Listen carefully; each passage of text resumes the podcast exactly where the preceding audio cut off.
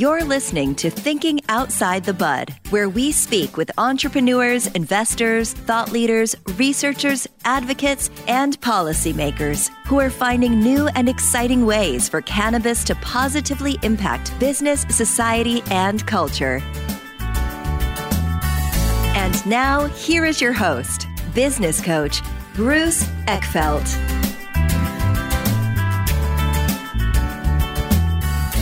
Welcome, everyone. This is Thinking Outside the Bud. I'm Bruce Eckfeldt. I'm your host. Our guest today is Paul Weiss. He is CEO of Paper Planes. We're going to talk about the world of cannabis and what's going on in the market. We're going to talk about investing and some of these business opportunities, really what's uh, where the challenges are, but also where the opportunities are, and what we're learning. Uh, cannabis obviously continues to grow and change and evolve. Um, we've been in sort of particular uh, challenging times recently, um, but you know I always find that within those there are learnings and there are opportunities and opportunities to kind of rethink and, and rescale. So with all that, Paul, welcome to the program.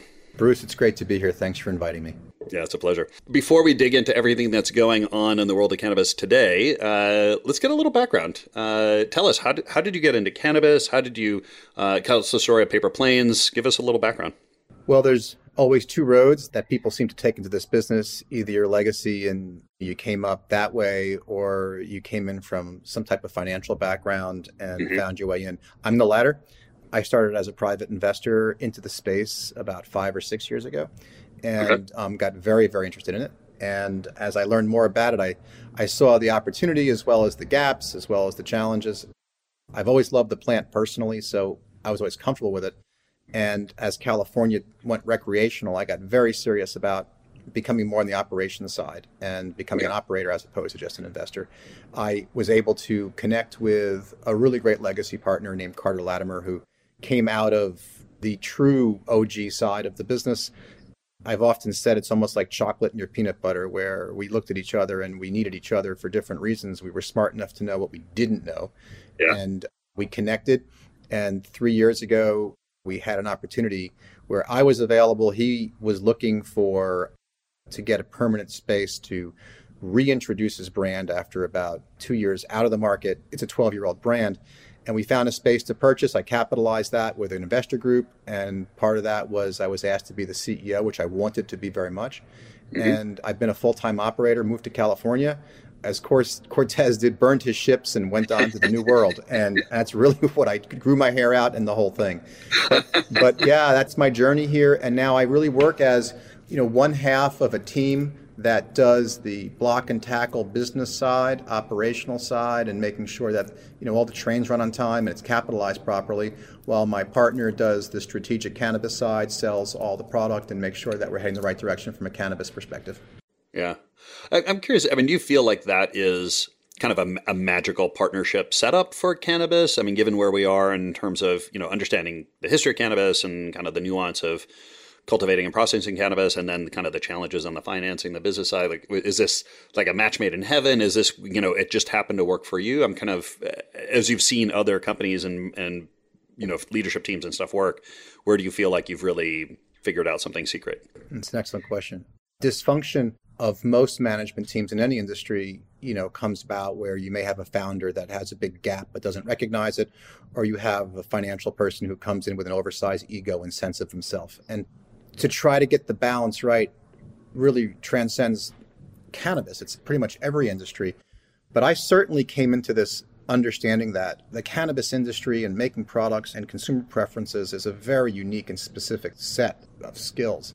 Carter also understood that he had no sense on how to capitalize and run structure. In fact, that world looks at that world looks at the finance side with a great deal of skepticism. Yeah. To be quite generous with it. So yeah, I think we have a really great I don't know if it's a magic situation, but it's certainly the secret sauce. And the secret sauce is to try to cover all the bases, which is from the cannabis world and corporate governance world, and finding partnership where each side really respects those lanes. That's the human component. And yeah. Carter and I have found that. I've seen a lot of dysfunctional management teams in this business. I've seen companies with great potential, Bruce. Yeah. Just yeah. can't get out of their own way. And then their products kind of flame out because they start making money, which is hard enough to do, and then starts the infighting, and it's almost like a trope in this industry. So yeah, yeah. it is the secret sauce, and, and I do attribute our success to the fact that Carter and I understand how to do what we do individually and how to work together as a team. Yeah, yeah.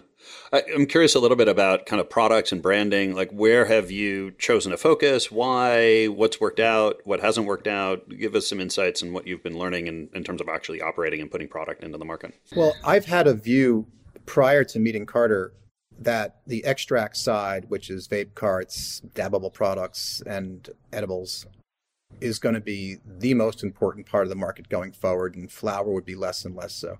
That hasn't happened dramatically. I'd say right now, flower is probably 50, 60% of gross sales, and the rest is different types of extracts. But the extract side's growing very, very rapidly. I say that because Carter is really one of the foundational legacy people in the BHO type 7 butane um, extraction world. And yep. he's done amazing things, an award winner for many years, and had a vision of creating the absolute best products at the absolute best prices, which of course is a formula for success. And I came into this thinking to myself, I just can't be working for a company selling flower yeah, there is differences, but it's a very commoditized market and it's much harder to compete in. Whereas extracts, you can stick out much more if you can find an SOP to bring the plant out.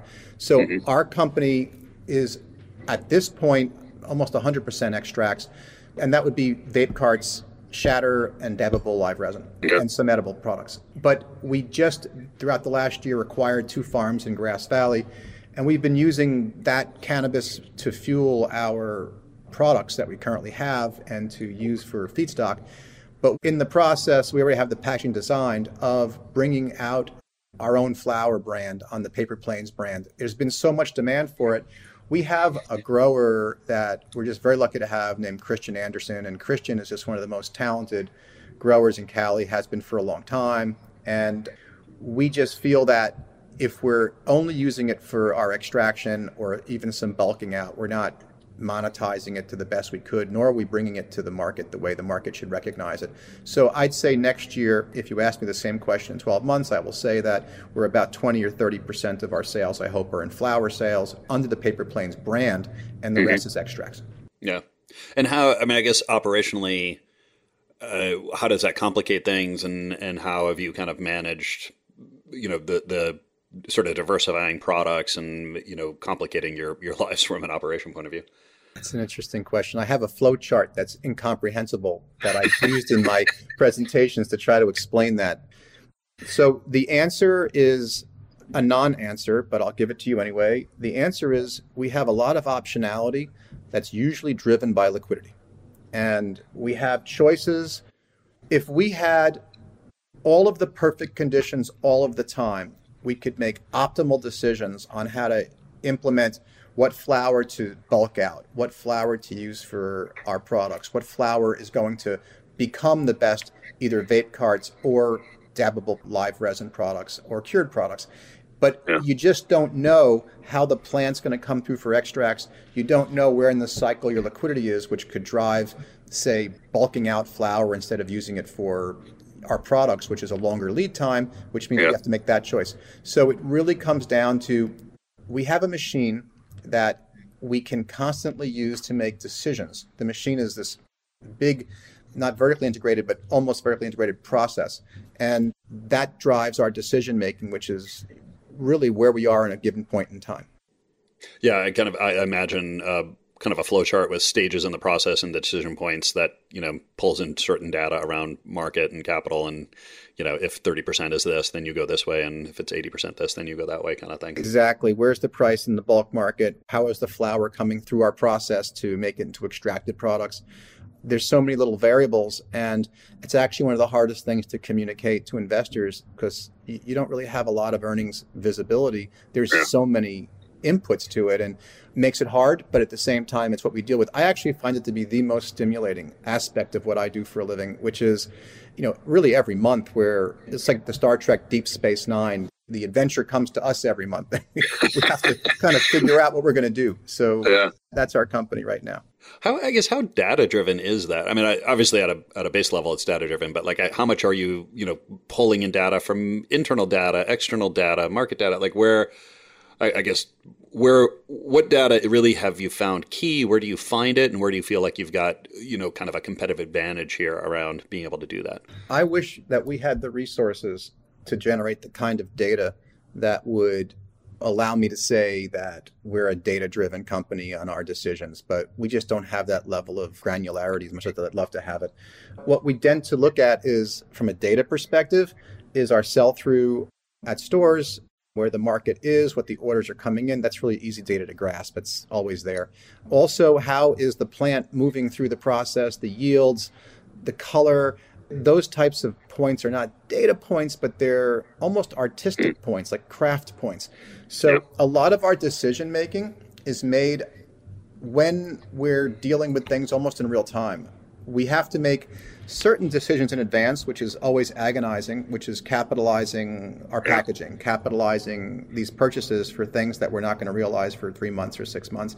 And of course, if you're wrong, you're wrong. You try to get the balance not to over order or under order and data plays a part in it, but it is a lot of it is just knowing the market, understanding what the consumer preferences are, and taking bets. Yeah. No, it's all about smart bets. Many it, businesses. Sometimes it feels disproportionately towards smart bets, but we do our best with that to try to minimize risk. But it is a business of risk because our products are not on the shelf that long. Our sell through is very fast. We're very lucky that way. So we're yeah. constantly rethinking what's going to be relevant in six months and three months. And that's yeah. tough to do any big learnings that you can share? Uh, you know, things that maybe didn't go the right way, or mistakes that you made that you you kind of had to then adjust for, that you've changed your model based on. Well, if I was able to learn from my mistakes, I'd probably be the smartest guy in the world. And I say that tongue in cheek, but this industry is about correcting yourself constantly. So yeah. let me be specific. I would say that using financial forecasts in this business is a very, very difficult thing to do. And we've raised capital in millions of dollars. And either I'm low or I'm high, but I'm never on it. And there's always changes and pivots. So I've learned that you've really got to be as conservative as possible and know that your investors are sophisticated enough to know what business they're investing in. It's a pretty tough environment. It really requires you to have a fairly detailed understanding of the volatile nature and the swings of this industry. So I've learned that communicating with my investors is extremely important. I send out a quarterly update every three months. It's usually 10 or 12 pages. And I've been doing that for three years now. And I get very few calls and questions because I really try to get ahead of it. And that was the process of learning that I'm always wrong on what I think is going to happen. So I better start preparing people for here's what's going right, here's my challenges, here's the things that we think we hope to happen, and so forth. So that was a big one. Another one is that the rate of change has surprised the hell out of me, Bruce. This industry is throwing fastballs at you just when you think you've got a beat on things you get an herbal situation that blows up and then you've got to repivot from that or things like that that really change we have AR issues, minor ones, but one of our largest accounts, and it would be the least likely offender that you could imagine. Yeah. And then we're dealing with that. So getting into this business with a sense of being overcapitalized is probably being barely requisite properly capitalized. and there's very little liquidity in the business to begin with. So the dynamic nature of the business is far more challenging than most people can deal with whether they're investors or operators. I've learned a lot. Every month, I seem to get a lot smarter about being guardedly smart about what I'm doing and understanding that what I think's right today will almost certainly have to be adjusted in 30 days. Yeah. Bruce Eckfeldt here. Are you a founder or CEO looking to grow and scale your business? Are you feeling stuck and struggling to get to the next level? Maybe your leadership team is just not aligned and lacking accountability. I can help. I work with companies to craft highly effective and scalable growth strategies and create high performance leadership teams to execute on them. Using my unique combination of frameworks and tools from scaling up, Metronomics, 3HAG, Lean and Agile, and my own experience as a founder and CEO of an Inc. 500 company, I help teams accelerate their growth, increase profitability, and dramatically reduce risk and drama as we go. If you'd like to learn more about how I can help, check out my website at eckfeldt.com or email me at bruce at eckfeldt.com. That's E C K F E L D T.com. Now, on to the episode. Do you feel like other companies uh, in the cannabis space now are, are erring, have, have errors on the production side or the capital side, or it's a mix? Like, where where do you feel like most other companies struggle? Well, number one is liquidity, Bruce. It's a fascinating situation because it's not that there's allocators of capital that are doing it into a small concentrated group. There's almost no liquidity being spread around right now. The private equity firms are having, I'm sure, issues with their LPs that are underwater on certain funds. They're dealing with I know that private equity firms have a lot of calls amongst themselves trying to sell each other's portfolio companies to each other, how great they're all doing, and everyone knows better. So yeah. when you don't have upstream capital, it's not going to flow downstream. So there's really no liquidity going around. People have either levered up their assets already, or you know whatever's left and not nailed down they're doing. So I would say with certainty, the number one challenge in the industry is liquidity. And I talk about this all the time that the companies that could manage this illiquid situation properly and grow through it, not just sustain themselves, are going to be the major, major winners. The other side is a corollary to that, the second reason. And the second issue is internal dynamics being really squozen because of the liquidity issue. So, for a hmm. team to manage themselves properly and not start picking at each other's vulnerabilities and not start becoming defensive or aggressive in meetings because things aren't happening the way they were told they were going to happen, yep. that starts a rot that gets exacerbated by that illiquidity squeeze. So even though that's a second reason or a second issue, it really comes down to tight times make it really tough and they expose a lot of underlying weaknesses.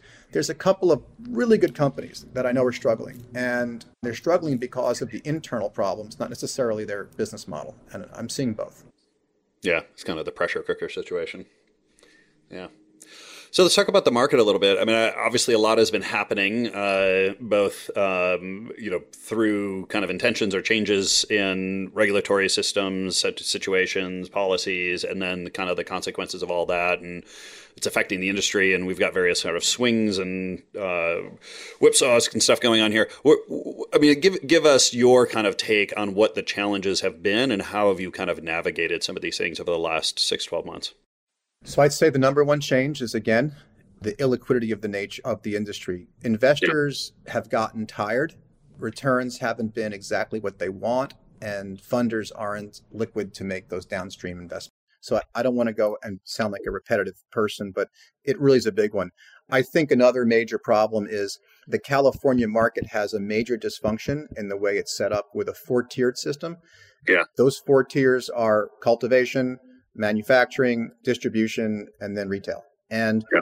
adding that distribution layer adds cost, it adds delays, it makes it very difficult to deal with. I'm not even going to harp on 280E and all the things that we all feel terrible about, but I feel particularly challenged in the California environment that a big part of our job is figuring out how to deal with this complex organizational chart that they've made to get product from the plant into people's you know pockets and yeah. that hasn't had enough mitigation going forward i don't know how detailed you want to get bruce but the shifting of the sure. excise tax to the retailers oh boy that was a huge mess that's created an ar squeeze because everybody's cash is being escrowed once a quarter if they escrow it yeah. and they don't have it to give to their downstream brands the squeeze goes everywhere. So there's a lot of structural issues that California's created in the last 12 months that keep this state from taking its four to five hundred million dollars a monthly revenue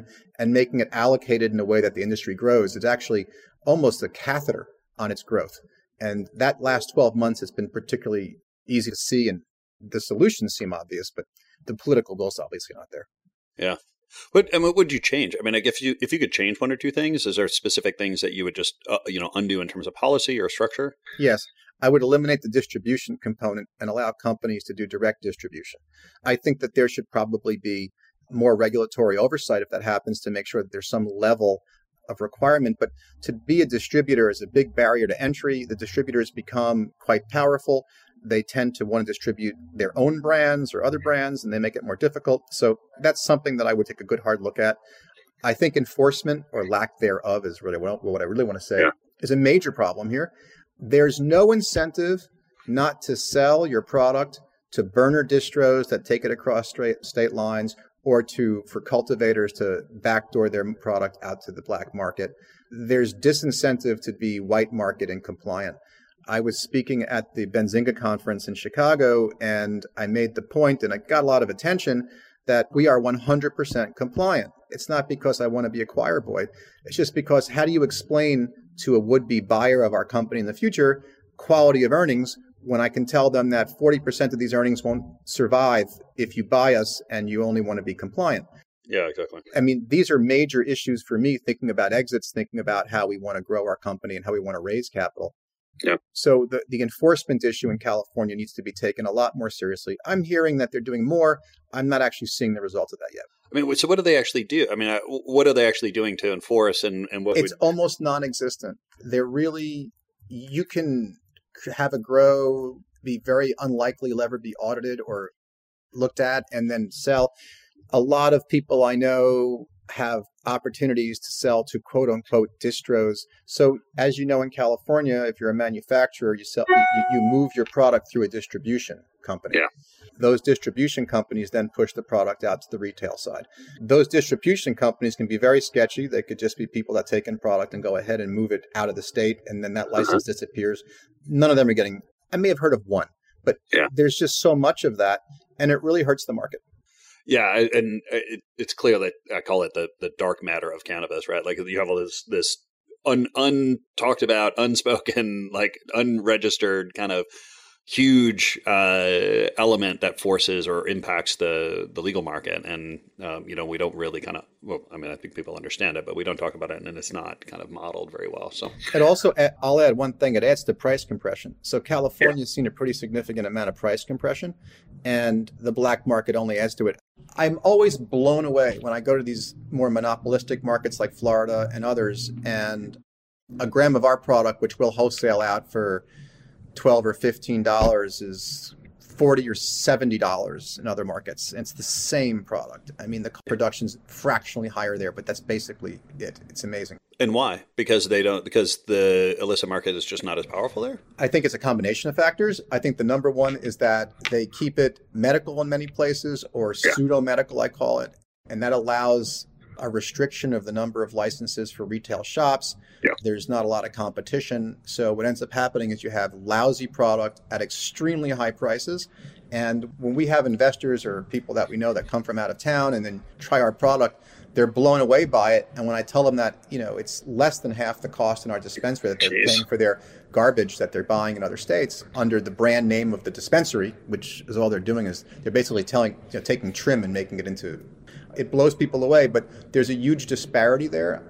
One of the reasons we like these licensing deals that we're approaching, we haven't done any at scale yet, is because of this price disparity. And in licensing deals, you tend to make a percentage of the gross revenue. So you can sell a lot less product and make a lot more money, which is not capitalistic. It's ridiculous, but that's the dysfunction of this industry. Yeah. And any markets that, that you're particularly interested in or you think they're doing well in some of these other states? I'm probably the wrong person to ask because I don't have a direct experience with those markets. We have a deal in Florida that has yet to take off. We've signed it with a really great company. They named the Flowery. They're based in South Florida and they have, I think, seven or 10 dispensaries now, high volume, plus a big delivery service. But the problem that we've had is our name of all things. So, in this very conservative environment that is now Florida, our name, Paper Planes, sounds too much like a kid's toy or something. So even though our boxes are the right colors, black and white, and all these things, uh, we're having trouble getting our product on shelves just because we can't produce it yet. So we're dealing with the legal aspects of that, as absolutely ridiculous as that sounds. But this is a, a regulatory point of view, or like why like why is this getting gummed up? It's the DeSantis administration showing that they're protecting the consumer by Got it. holding Got it. back companies like ours. And I'm not sour grapes about it. It's just frustrating as heck. But aside from that, there are other very good markets. that we are just not that familiar with, Bruce. So I don't want to speak to those directly. I just don't know that much about them. Yeah. I'm curious. I mean, what's your, I guess, thinking or strategy about this potential federal legalization or at least rescheduling of some of this stuff? I mean, is that is this like a huge pivot to your business? Is this like, yeah, we'll see when it happens? it's like, yeah, it's going to happen, but it like we're still going to be operating basically the way we are for quite some time. Like, how, how does this kind of future planning with uh, kind of the federal question um, play out for you? It does feel a lot like a holographic carrot, doesn't it? uh, it really does. I've never personally bought into the idea that we're going to have this huge structural, positive structural change in the near term. I just think that this too difficult to coordinate. I think there'll be some type of rescheduling. It will take some time. It won't be descheduling, and mind you, there's a huge difference there. But something will happen, I would guess, in a year or two. The idea of the federal government making it easier for cannabis to be nationally done. I mean, you've got to get through an election cycle, then you got a year or two of studying it. So it's got to be several years out, which, by the way, is fine for us we're in growth mode and we'd like to be the prettiest girl at the dance when things open up and we're still you know getting ourselves into a position as a lot of companies are. So if you ask a lot of ceos that are in growth mode and either through m&a growth or organic growth or both growth that what would they like they'll all tell you a little more time I mean, we just yeah. want more time to continue to consolidate what we see happening and grow further. So I'm just fine waiting 24 or 36 months for something dramatic to happen. But I think that's probably the time frame you're talking about. Yeah, yeah, I tend to agree. Um, anything else? You mentioned the the uh, introduction of flower. Anything else on your strategic plan horizons here that um, you're looking forward to or excited about? Well, I'm excited about the opportunity to grow while others are struggling. And that's a terrible thing to say, but it's true. and we have to be truth sayers, right, Bruce? And yeah. there's more and more shelf space as other companies have all these struggles we just talked about. So I'm excited about time. I think time is on our side. My number one goal for the company is to make sure that we try to make more income than we have in expenses and not mm-hmm. have to go to the market for liquidity, which is very, very difficult to do. But in general, I think we're going to keep doing what we're doing. But there's so much change coming every month, as I'd mentioned at the head of this interview, that we just want to keep adapting and pivoting properly, staying extremely focused on what we do, making great products, bringing them to market at a very good price, staying to our knittings for what people know that we make, which is the tastiest, terpiest extracts, and eventually having our flower, which would be grown at our farms in Grass Valley and seeing how that goes for the next 12 months. I'm sure in 10 or 12 months I'll have a very different view of what the next 10 or 12 months should look like. But right now it's block and tackle and actualize our goals. Yeah. Yeah. Paul, this has been a pleasure. If people want to find out more about you, more about Paper Planes, what's the best way to get that information? Well, our website's paperplanes-ca.com, paperplanes with a hyphen ca.com. Uh, take a look. We're on Instagram as well. I don't know I shouldn't say that, but we are. and I'm not going to give you the hashtag paperplanes.extracts, but I didn't say that. And really, anytime you want to reach out through either of those mediums, please do. We have about 70,000 followers on Instagram, a lot of visitors on our website. We're in about 300 plus shops in California, growing every month, bottom to state up. So we're pretty well exposed. And if you go on our website and you want to see where our products are sold or what delivery companies are selling them, it's all linked in there. Just put in your zip code or your address and we'll take care of you. And hopefully you'll have a great experience with our products. Awesome. Paul, it's been a pleasure. I'll make sure all that information is in the show notes. Thank you so much for taking the time today. That's it for this episode of Thinking Outside the Bud. Be sure to subscribe using your favorite podcast app so you don't miss our future episodes. See you next time. You've been listening to Thinking Outside the Bud with business coach Bruce Eckfeldt. To find a full list of podcast episodes, download the tools and worksheets, and access other great content, visit the website at thinkingoutsidethebud.com. And don't forget to sign up for the free newsletter at thinkingoutsidethebud.com forward slash newsletter.